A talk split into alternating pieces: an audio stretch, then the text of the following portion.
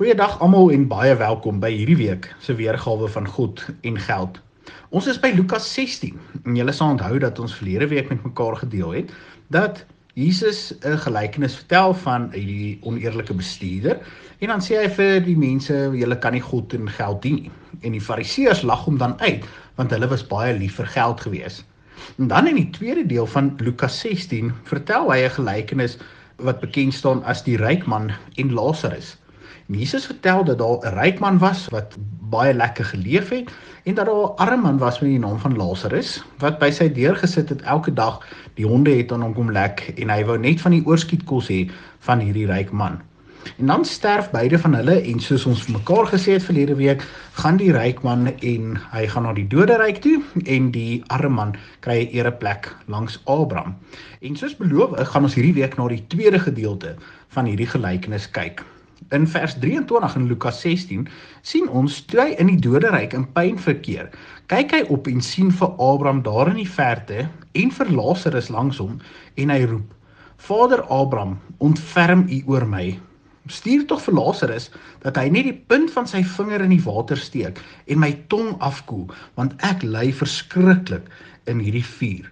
So ons sien in vers 23 en 24 dat dit gaan verskriklik swaar met hierdie ryk man wat so lekker gelewe het op aarde en nie die arme man Lazarus gehelp het nie. En dan sien ons dat hy sterf en hy's in die doderyk. Hy kyk op en hy sien Abraham en hy sê asseblief Abraham kan Lazarus net die punt van sy vinger in water druk en dit net op my tong kom sit om my af te koel. So ons sien hy ly verskriklik. En dan in vers 25 antwoord Abraham hom en hy sê my kind Onthou dat jy in jou lewenstyd altyd die goeie gekry het en Lazarus die slegte. Nou gaan dit goed met hom, maar jy word gepynig. En dan besef hierdie ryk man maar hy het verkeerd geleef en dan besef hy maar daar's ander mense in sy familie wat ook so leef. En in vers 27 dan lees ons dat hy sê toe sê hy ek smeek u dan Vader stuur hom tog na my pa se huis toe. Ek het nog 5 broers laat hy hulle dringend gaan waarsku sodat hulle ook nie in hierdie plek van pyniging beland nie. So nou is hierdie ryk man as dit ware besig om met Abraham te onderhandel en te sê maar ek besef in 'n sin dis eintlik te laat vir my, maar stuur tog iemand terug dat hulle vir my broers gaan vertel dat hulle nie dieselfde foute as ek maak nie. En dan sê Abraham maar hierdie broers en die pa van jou, hulle het mos die die profete en hulle het die woorde van Moses. So laat hulle daarna luister. En dan sê die ryk man vir Abraham: "Man, nee, as iemand kan teruggaan uit die dood uit, dan sal hulle vir hom luister." En dan in vers 31 sê hy vir hom: "As hulle na Moses en die profete nie luister nie, sal hulle nie oortuig word nie, al sou iemand uit die dood opstaan." En hierdie is verskriklike interessante gelykenis. En daarom het ek hom juis oor 2 weke uh, behandel. So in hierdie gelykenis sien ons weer eens 'n ryk man met wie dit baie goed gaan en hy sorg nie vir sy medemens nie. Ons sien nie netwendig dat hy lelik is met hom of hom wegjaag nie, maar ons sien dat hy nie na hierdie persoon omsien soos wat die Here sou verwag nie. En dan sien ons dat dit uiteindelik maak dat hy in die doderyk eindig. Wat is die punt van hierdie gelykenis en veral die tweede deel van hierdie gelykenis? Die eerste punt is is dat die Here vir ons sê en ons sien dit baie deur die Bybel en in die volgende paar weke gaan ons na 'n paar lekker gedeeltes kyk wat vir ons sê hoe ons moet werk en hoe ons moet dink oor ons geld.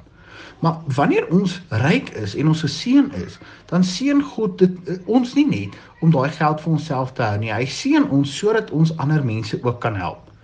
Die volgende belangrike ding is is dat ons nie soos die fariseërs moet dink dat jou goddelike seën afhang van jou besittings nie ons sien hierso en hier's 'n skok as dit ware die fariseërs om te sê maar hierdie man wat so lekker hier geleef het, gaan eintlik na die doderyk toe en leef nie lekker nie. Ons sien daar dat Abraham sê in jou leeftyd het jy al die lekker dinge gehad, nou is dit omgeruil. En dan moet ons vir mekaar vandag sê dat wanneer hierdie gedeelte praat en wanneer die ryk man en Abraham hierdie gesprek het om mense terug te stuur na sy familie toe, vertel Jesus dit met 'n baie spesifieke rede. Hy doen dit om vir ons te sê dat wanneer jy tot sterwe kom, is dit te laat. Hierdie gedeelte sê vir ons baie duidelik dat ek en jy nou reeds baie duidelike riglyne het oor hoe ons moet leef, hoe ons moet optree, hoe ons moet werk met ons geld. Ek wil jou vandag aanmoedig om om regtig in die res van hierdie uh, um, reeks saam met ons te dink, saam met my te lees, jou eie navorsing ook te gaan doen oor wat die Bybel sê ons moet doen met ons geld. En dat jy daai riglyne nou vandag al sal begin volg sodat dit nie te laat is eendag wanneer jy tot sterwe kom nie. Dit was my wonderlik om saam met jou te kuier. Ek sien jou weer volgende week. Totsiens.